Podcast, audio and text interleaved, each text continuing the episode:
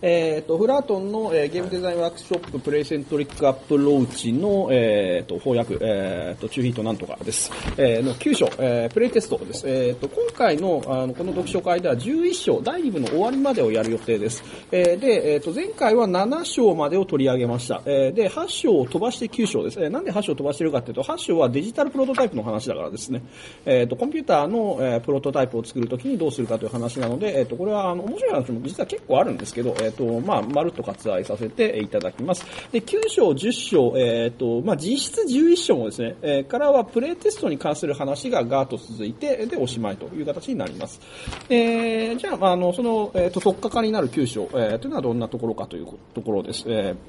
まずプレイテストとは何ぞやという話ですね、えー、から始まります、えー、プレイテストというのはゲームをプレイしてフィードバックを集める、つまり、まあ、あのいわゆるあの本当にテストプレイのイメージ、えー、でもあるんですけどそれだけではない。えー、っとなんでかというとプレイっていうのは、えー、っとせんあのやることを選択し、えー、人を集め準備をして、えー、っとコントロールをして、えーまあ、あのその場のコントロールをして、えー、でその後で、えー、分析をしてみたいなそういうあのいろいろあるプロセスの中でのテストの部分だけじゃないテストの部分ってその一部でしかないんだとあの重要なパートですけれどもあのもっとそのプレイテストって言った時にはそのプロ、プロセスの全体を指すので、えー、だからまあだけじゃないという話になると。ここでいう選択とは求人というのはあのテストプレイをする人を、えー、っと求人は特にそうですねあのすごくすごいプログラマティックな話ですこれは、はいえー、っと選択はちょっと違います。選択はその、まあ、あのどこどこでやるやるのかみたいな話も、まあ、どこどの部分についてみたいな話も含みます。あの求人、えー、っとプレイヤーを選ぶのは求人の、えー、サブパートですね。どっちかというと。えー、で、えー、と次、えーと、プレイテストっていうのは、えーと、デザイナーとチームがプレイしてその機能について話し合うことではない。うんえー、それは、えー、と内部デザインレビューです、うんあのね、なん別の別の別のものですあのそっちも大事ですけどねそれはあの、えー、となな章までやったことですよですね、えー、で次、えー、とプレイテストは、えー、と各要素の欠陥を厳密的に、えー、テストをこれは、まあ、コンピューターのイメージですねバグ、バグチェックではないだからデバッグではないデバッグではないということです、えー、それはあの キューエー 品質保証テストだとテストはテストなんですけどねあのプレイここで言いたいプレイテストではないえー、で次、えーと、代表的なサンプルグループ、まあ、いっこの集団特性を持った集団を取り上げてあの来てもらってその人にゲームをプレイして議論し、えー、あなたはこの製品にいくら払うか、えー、っていうのを、まああのえー、聞くわけですねそれをその担当役員がじーっと後ろでなんか見てて、うん、このゲームダメだなみたいなそういう、そういうやつではない、えー、これは、えーと、フォーカスグループテストって言って別の概念です、えーまあ、こ, これもこれでテストなんですけれどもあのここで言いたいプレイテストではないで次、えー、っとユーザーがそのなんかまあこれもコンピューターゲームのイメージですね。まああのボードゲームでもやってもいいと思うんですけど多分やってないんですが、えー、っとユーザーがまあなんかゲームを操作するじゃないですか。で操作してあの こ, この画面のここ見てんなとか今あのこういう特殊なメガネつけてもらってじゃあえー、っとなんかこう特殊なモニターとか見てもらってここ視線がこっち動いたなとか、えー、あここでなんかクリックしたとかあここでなんかクリックし間違えたぞとかそういうのを全部逐一チェックして、えー、で記録して分析するということではあのドナルド・ノーマンとかやってやつですねえー、こういうやつではない、えー、これはユーザビリティです。これもテストで大事なプロセスなんですが、えー、とこれでもないです。じゃあ、えー、とここで言いたいプレイテストってのは何なのかっつうと、えー、デザイナーがゲームでデザインプロセスの全体を通じてあのひっきりなしに行うことです。まず、えー、とこれはこの、えー、と一般的な定義じゃないです。あのこれはフラートンの主張です。むしろあのこの、えー、とプレイセントリックアプローチの、あの、えー、と中心をなす主張と言ってもいいんですけども、えー、とデザイナーがあのひっきりなしに、えー、とやる、やるんだとテストを、えー、でプレイヤーにプレイしてもらってプレイっていうのを大事にするんだってこの人の強い主張なのでこれはまあちょっとあの一般的にこうだということは思わないでください。えー、とプレイ、プレイヤーがでそれでどうゲームを体験するのかについて洞察を得るためのものです。えー、とさっきのまあいろんなテストっていうのはあのそのゲームプレイの体験自体に対する洞察とは、まあ、ちょっと違う、えー、例えば、まあ、あのバグフィック、まあ、さんっては、まあ、あの典型的なやつですけどまあ、あのどのような形式であれ、えー、とプレイテストの最終目的は何かというとゲームの全体的な改善の、えー、体験の改善、えー、です、えー、でそのためにプレイヤーから、えー、つまりあの内部の人たちじゃなくていいんですよ、えー、プレイヤーから、えー、と有用なフィードバックを得ることにあります。えー、もちろんそのセッションの、えー、と効率を良くするためにエンドゲームとか特殊な状況とか新機能とか焦点を絞った焦点を選択して、えー、テストを行うのももちろん有用ですけれども、基本的な目標は全体的な体験、えー、そのまああの良いゲームにする、えー、ざっくり良いゲームっていうあのイメージですね、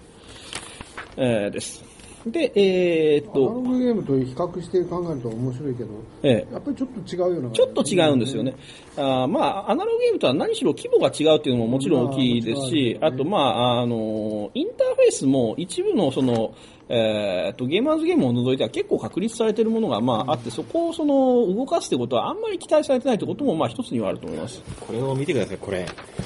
こんだけテストプレイ。テストプレイ、テストプレイ書いて、ええ、こんだけテストプレイしたら良くなるよ。ア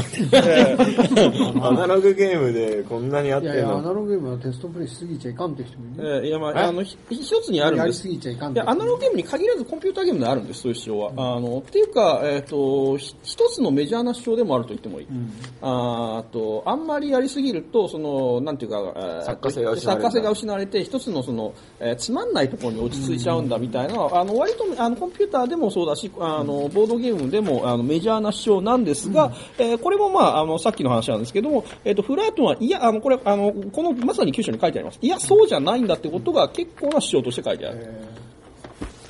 いやあの体験の方が大事だと、プレイヤーの体験が、えー、大事なんだと。特にフラートンは結構実験的なゲームを好む人なので、うん、その人の立場としてそうなんだと、うん、むしろあということが結構大事なことで、まあ、このレジュメで集約しちゃってますけどね。えー、っと、はい、プレイテストと反復デザインに、えー、に行きましょう。えー、っと、まあ、あの、そのぐるぐるテストをやりましょうって話ですね。うん、えっと、プレイテスト、評価、改定、リビジョンの、えっと、継続的な反復を行うことで、あの、長い開発プロセス、あの、特にコンピューターゲームは長いので、開発期間が、えー、の中でゲームが道に迷うのを防ぐことができる。まあ、言っても、あの、ボードゲームでも開発期間が長いゲーム結構ありますけどね、うん、あのラチッタごねんかかってるって言ってましたし、うん、えー、っとユーフラット&チグリスも結構かかっていちねん遅れたみたいな話もありましたよね、うん、確かテストプレイしてるから、えー、テストプレイしてるからあの、うん、ハンスはねあのテストかなり長いんですよ確か、うん、えー、ディアンドディよん班もテストプレイヤーさんびゃくにん以上とか名前書いてあるんですよ、まあそうですよね。ディアンドディはそれにあの期待されてるじゃないですか、あのタイトルは。いやなんでそんなにアップデートガンガン何かかるんだってえっとベータ版が待できるまで待ってからあのテストを始め、まあウォーターフロー的なイメージですね。でやるんだとするとそのゲームに根本的な変更を行うには遅すぎると、えー、これがまあ一つの大きな理由だと。まあ、あの初期段階でテストやればあもうあまだ作り込んでないから変更簡単にできるじゃないかと、そういう話ですね。だからもうなるべく変更するためにあのテストプレイタイムやるもんなんだということはあります。テスターにアイディア盗まれるのやなら機密保持契約をしろとか。そうそうそうそう。とか。いやでもあの最終的にはあの機密保持契約はまあしても、えー、した方がいいっちゃいいんだけども。まあ、いいのいいんでしょうけど、えー、日本でやってるかなこんなに。やってる、はい、まあそこまでテストプレイちゃんとやってるのかって話もありますけどね。えー、ただ最終的にはそんなに盗む人いないからあんま気にしなくてもいいよと書いてるんですけど。はい。はい、えー、じゃあ次求人に行きましょう。えー、プラグマティックの話です。これちょっと面白かったので取り上げました。えー、っとまず一つ目セルフプレイ。まあ初期の段階では自分で繰り返し試しましょう。とにかくここではゲームが動くものであることが大事です。あ、まあ、動かすこと動くものであること、えー、動くというのは、まあきまあ、機能するというイメージでいいと思います。はい、えー、で次が知り合いによるプレイテスト、えーと、デザインチーム以外の知り合いでテストする。あ、これでもうあのいきなりこのこのプレイテストという過程が想定しているものがちょっとハードル高いぞって感じがこう出てきましたけども、えー、デザインチーム以外でのプレイ知り合いにプレイをさせること、えー、プロジェクトに新鮮な視点が持ち込まれます。えー、まあイメージはわかりますよね。あのボードゲームでも言われてるっちゃ言われてることです。はい、えー、で目標はデザイナーがあまり介入せずプレイできるバージョン。まあこれはもあの草場さんとか、まあ、あの同人ゲームを、えー、散々やったので、まあ、あの身に染みてお分かりかと思いますが、はいはい、そういうことです。はい、えー、と知り合いというのは客観性に問題があるので、えー、とゲームが成熟したら、えー、と幅広い票を得るために知り合いから離れよう。あ、そういうことですね。はい、あの大事なことですよ。あんまりやんないですけどねと、えー、次が、えー、と知らない人々によるプレイテストです。えー、知らない人々を見つける、えー、には、えっと、コミュニティを利用しましょう。えー、高校、大学、スポーツクラブ、エトセトラ、えー、からテスターを募集します。えー、大学寮とか図書館とかレクリエーションセンターにビラを貼って、えっと、求人しましょうと。うん、えー、本当にこう書いてあります。具体的なことが書いてあります。えーえー、で、えー、と次に、えー、と応募者を選別して断るプロセスもありますよと。うんね、えー、まともな会話ができないやつと。そうそうそうそうそうそうなんですよ。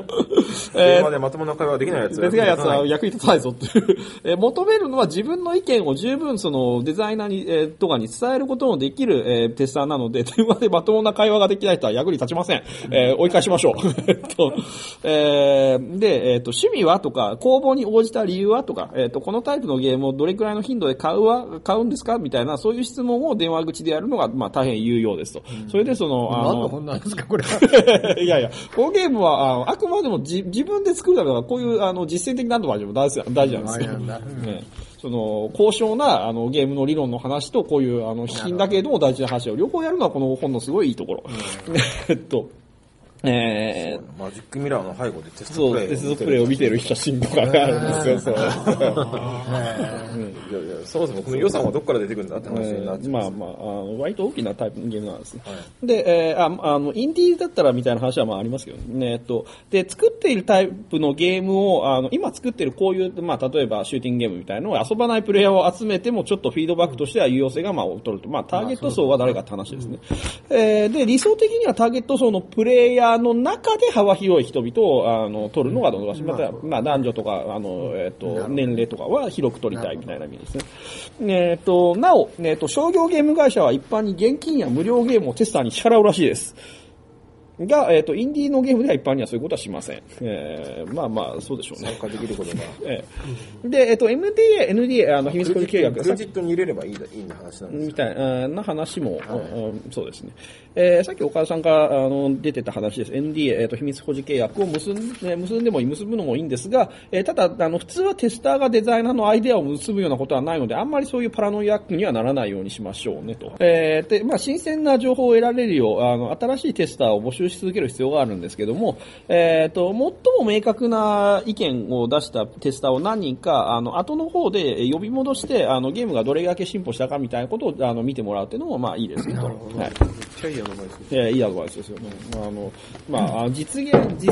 践できるかどうかはともかくとして、本当にあのいろんな人に読んでほしい。プロのテスターとかいないんですか？プロのテスターはね、えー、と キューエー とかではいますよ。あのデバッグ系の、うんあテスターとかあーそういう人たちはいますが、えっと、ここでいうプレテストの中ではあに呼ぶタイプのプロのでテスターというのは、まあ、あんまりいないんじゃないかなと。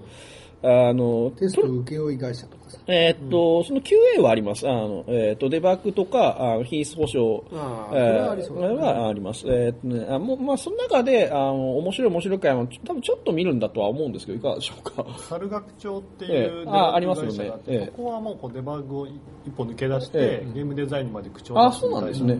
感じのところはありますけど、えー、ほぼほぼデバッグは本当にバグ取りだけをやるところが多いですね。うんうんうんとのことです。うんまあ、多分プロのそういう、まあ、デバッグが大変だから、ねえー、デバッグが大変だから、まあ一つの切り離せるっていうのがあるのと、あとそのプレイテストにプロのデザあのテスターを入れちゃうと、それはその内部デザインレビューにかなり近づいていっちゃうってことがあるんだと思うんですよね。えー、じゃあ次行きます。えー、っと、あ、でもまあ、あの、そういうテスターを呼んでくる会社っていうのはまあ、あっても、あってもいいというか、まあ、スーパーマリオクラブとか割とまあ、それに実質近いんだと思うんですけど、えー、っと、では行きましょう。セッション、えー、実際にやってみましょうという話ですね。えー、っと、新鮮な観点を得る必要があるので、えー、っと、テスターに来てもらった際、テスター、あ、デザイナーは自分のゲームでベラベラ喋んな。黙ってろと説明なし、自分のゲームについては説明はなし、または最小限の説明でプレイさせることで、えー、とそれをじっと見てなさいと。で、あのプレイヤーが犯す間違いを観察し、えー、学ぶのだと、えー、口出しすんなととにかく口出しすんなと、えー、で可能であればマジックミラーの背後とかビデオとかで、つまりあのプレイヤーとは隔絶された環境で見てろとまあ、マジックミラーを、あのー、用意するのは大変ですけど、ビデオをつけて、それを、あのー、後ろで、後ろやつが、まあ、ビデオの遠隔で見るのは、今では簡単なことですから。えー、で、デザイナーは台本、えー、脚本、えー、を、その、このセッションの脚本ですよ。ゲームの脚本じゃなくて。あの、デザイナーは、あの、その、進行台本を用意して、えー、自分の行動、自分を縛り、縛るために、えー、脚本を用意しなさいと。えー、と、自分の行動に、えー、と、その台本から、えー、と、逸脱しないようにするという方法もあります。要は、その、あのなんかまあプレテスがすごいなんかもう目をつきたくなるようなあのろくでもないことを言ってくるわけですよ。あのこれを作ったやつはバカは死ねばいいとか多分ね言ってくるんですよ、おそらくね。なんですけどもそれに対してお前ちょっと表出ろとは絶対に言うなと、そういう話ですこれは。えー、とデザイナーは、えー、とフェスターのフィードバック、特に批判に対して防衛的感情的にならないこと、えー、と一度に、えー、複数のテスターが、えー、と存在して、まあ、何人かいるよと、えー、でテスターを、えー、何人かいる場合あのテスターはそれぞれできれば分離させてください。あのなんでかっていうと、えー、と複数のテスターがいた場合声の大きいやつに声のちっちゃいやつが影響されちゃうからです。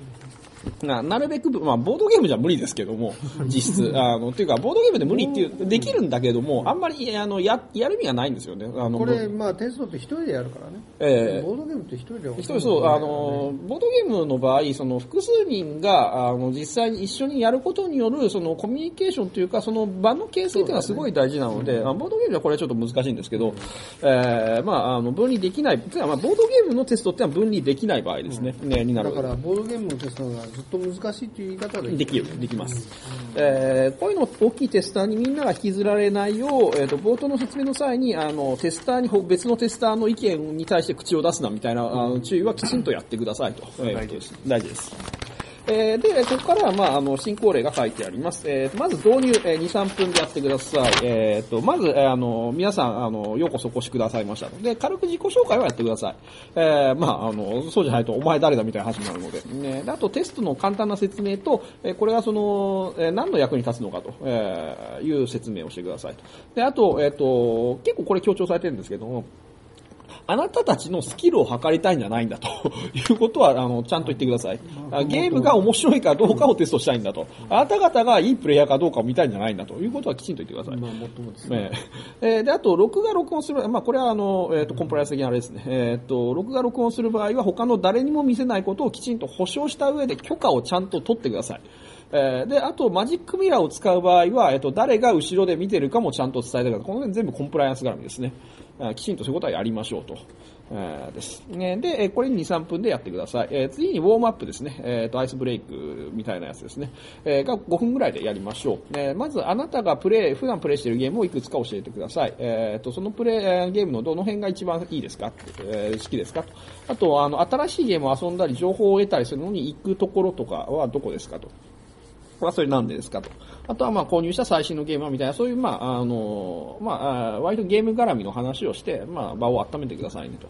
で、いざプレイです。えー、プレイセッションはじゅうごからにじゅっぷんぐらいなんですが、えっと、一個大事なことをプレイセッションの前に伝えてください。えっと、プレイ中は、えっと、声に出して考える。つまり、まあ、あの、実況プレイみたいな感じで、あの、えっと、思ってること、今考えたことっていうのを全部口に出してください。独り言で出してくださいと。えー、いうことを、えー、とプレイヤーに、えー、依頼してください。えー、とあと、えー、とここからプレイセッション中の話ですけれども、ただ全員があの黙った瞬間とか、えー、あと、えー、と各参加者があのこれ、まあ、面クリア型のゲームを想定していると思うんですが、えー、とある場所を、えー、とクリアするとか通過するのにかかった時間、えー、とかを、まあ、あのそういう定量的なデータをきちんと取っておくと役に立ちます。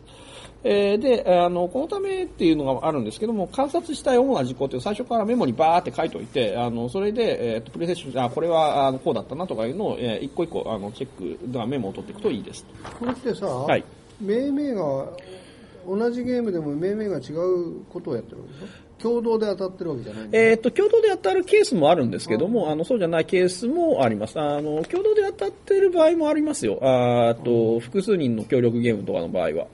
ただその場合でもそのコンピューターゲームなので場所はなるべく切り離してあの別の部屋であのいっこのゲームをプレイさせることができるので、まあそうした方がいいですねと書いてあります。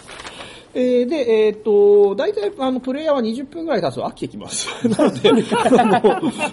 実例がある。いやいや大体、だから、まあ、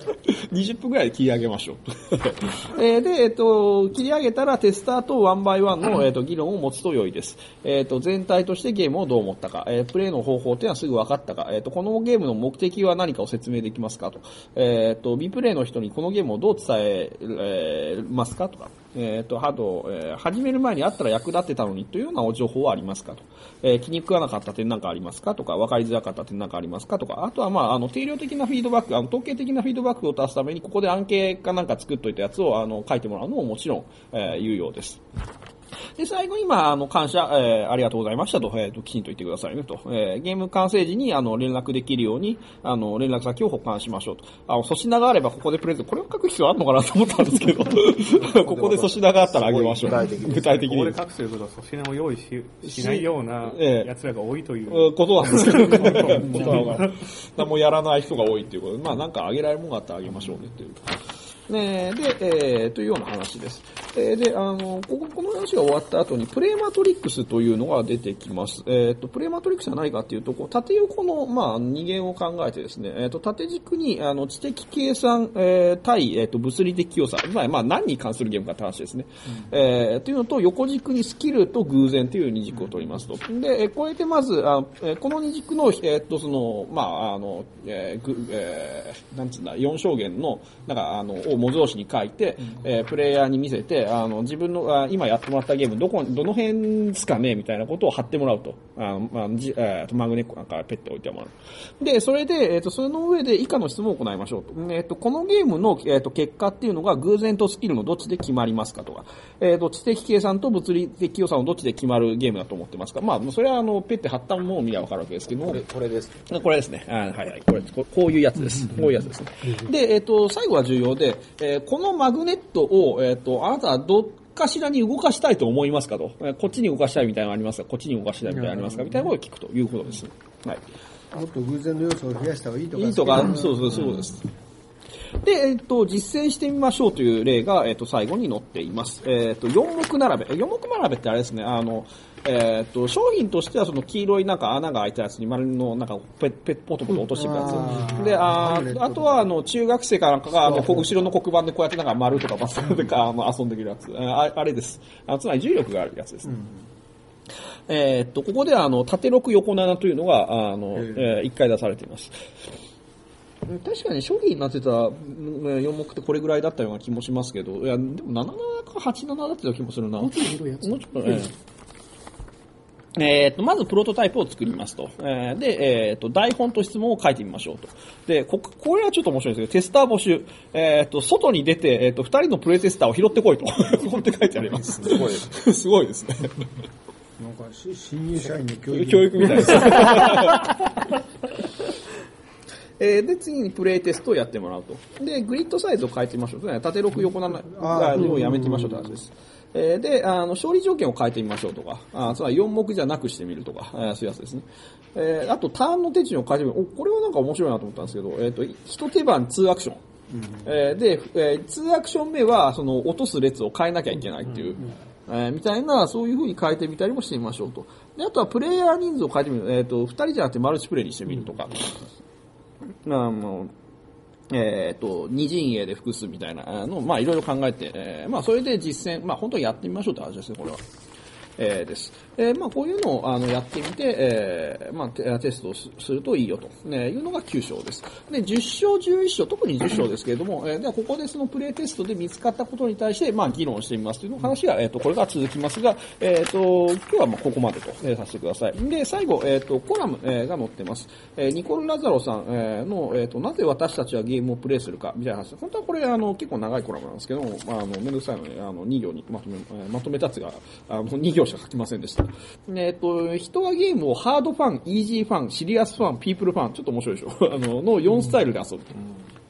ハードファン、イージーファンはなんかイメージつくと思います。えっと、シリアスファンっていうのはなんか目的のあるプレイですね。あの、つまり、あの、ゲーム外でなんか目的があってプレイするってやつです。あんまりあの、我々が好きじゃないやつですね。あの、が、あの、世間の皆さんが好きなやつです。減量するためにダンスダンスレボリューション。頭が良くなる。頭が良くなる。悪いことがありますよ。減量するためにダンスダンスレボリューションをやる。そういうやつですね。アルツを防ぐために脳を鍛える大人の ディーエス トレーニングをするとか。まあ、まあ、本当にそういうやつですね。で、えっと、ピープルファンは、あまあ、ソーシャルファンですね。あの、えー、ソーシャルなか、まあ、あの、ソシャゲの本来の目的ですよ。本当かどうか知りませんけども、そう歌ってられるんです。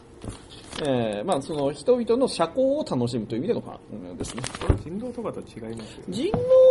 も、まあでも、ちょっとはある。パーティーでやるとかはある。まあもう、そうです。パーティーでやる人狼はある、うん、ある人だと思うんですけど。パーティー的な人狼なんですか、はい、あの、日本のあの、ビーディーエス 文化の人狼とはちょっと違う。うんうんあれはまあ、あの、人によってはハードファン、人によってはイージーファンって感じですかね。えー、でハードファンにおいては、えー、とフィレ、フィエロ、えー、これイタリアだったかな、えー、と何があったポルトガルだったなんかちょっと何があったか忘れちゃいましたけど書いてあります本には、えー、と逆境の克服ですね、ざっくり言うと、えー、というその感情の喚起、これ感情の名前なんですけど、えー、フィエロっていうのは、ね、あのかんこういう感情を喚起するっていうことがハードファンにおいては重要、つまり、まあ、なんか難しいんだけれども、えー、とそれをクリアすることで喜びを得るみたいなそういうイメージです。えー、でこのよっつの楽しさのタイプを全てゲームが提供する、えー、でそれでもってあの感情をデザインする、なんかすごいこと書いてあるなとちょっと思ったんですけど本当に感情をデザインすると書いてあるんですが、えー、っていうことが、まあ、そのゲームのデザインにおいては重要なんだというような、えー、ことが、まあ、あのコラムの、えーまあ、一つの趣旨です。ね、以上、えー、きゅう章でございました。やっぱりあのアナログゲームに比べてデジタルゲームはプレイヤーがどう感じるかってことを大事にして大事にしてるってことですね。あのアナログゲームのテストってどっちかというとシステムのテストだよね。そうですね。だからだいぶ雰囲気違う、ね、だいぶ雰囲気違いますよ。いやまあもちろんそのコンピューターゲームでもにおいてもここまでかなりあの本の主張としてプレイプレイ体験寄りなんですけどこの本は、うん、でもまあやっぱりまあそうですよねでも、うん、いやでもそれは。アナログゲームの方が商品としては未成熟ってことでしょ。そうなのかな。未成熟というよりはちっちゃいってことだと思うんですよね。市場が小さいから、うん、要するにそのシステムなんてどうでもいいけれどもキャラクターが好きで買う人とかあのコンピューターゲームだとねそれとかそういう雰囲気このジャンルの雰囲気が好きとかそういう頭、頭が良くなるために ディーエス トレーニング買うとか、うんまあ、そういう層も商品としては必要だってことでしょこれ。ああそういうことか。それは市場が大きいからってことでしょ。ああそういうことね。アナログゲームはプレイテスター見つけるだけで多分大変。これみたいにシューティングが好きな人みたいに細分化し始めるととてもじゃないけど集まんないですよ。集まんないですね。ワーカープレイスメント好きな人。まあワーカープレイスメント好きな人はまあ大体ゲーム集めてくりゃいいんじゃないですか。やるでしょ。いやワーカープレイスメントぐらい。トリックテイク好きな人。まあそれもゲーム集めてくりゃまあいるでしょ。まあだからどこまで行っても内部デザインレビューのデジタルゲームが、うん、商品としてはハードな特性が、えー、そうですね。まあな上にあのある程度予算も、えー、っとある程度の潤沢なことが沿った、ねねまあ、ここではインディーズゲームもちょっと考えられているのでインディーゲームの予算規模なんては別にあのちっちゃいですから、うん、あまあ企業でやるゲームは ね, ね企業でやるゲームは粗品もかなりいいものとかどうたらいいかあのフライトの強い主張ってはインディーゲームでもこういうことをやるべきだということなんですよね。ああインディーゲームは一人用がになりやすいなりやすいから面白いです、ね、でむしろそのことがあのインディーゲームを面白くしていることでもあるんだけれども、うんでも、ね、でもプレイ中心で行くべきだと、うん、いうことなんですよ。いいですね。テストプレイヤーに批判されても黙って書き出して反論するなって書いてます。書いてます。だいっぱいいるんですよね反論する人は。ボードゲームの場合どうしても複数人でやるからやっぱそのセッションごとにやっぱねキャラがそういうものが寄っちゃうんですよね。システムに左右されない雰囲気みたいなのも、ね、あっちゃったりするから。難しい。まあ単純に気のこないやつがいるとかね。そうそうそう。それで全然変わりますからね。単純にそのえっとでもやっぱりねあのテストプレイしたしたのかよっていうありますゲームがあるんだから、うん、やっぱり必要なんじゃない。まあやるべきでは、うん、まあだからあのそんな商品としてブラブラッシュアップするっていうのはレベルじゃなくてシステムとして機能してるのってところを、ね、そういうのでよんせんえんとかで売ってたりするからね。本当にふざけるんだよと思う。ありますよねいっぱいね。まあ、やるべきなのはもう間違いないですよ、まあ、どこまでやれるかっていうのはあの難しいところが、まあ、これだけやればある程度面白くなるよね。これだけやればまあ立派なもんですよ、はい、もちろん、うん、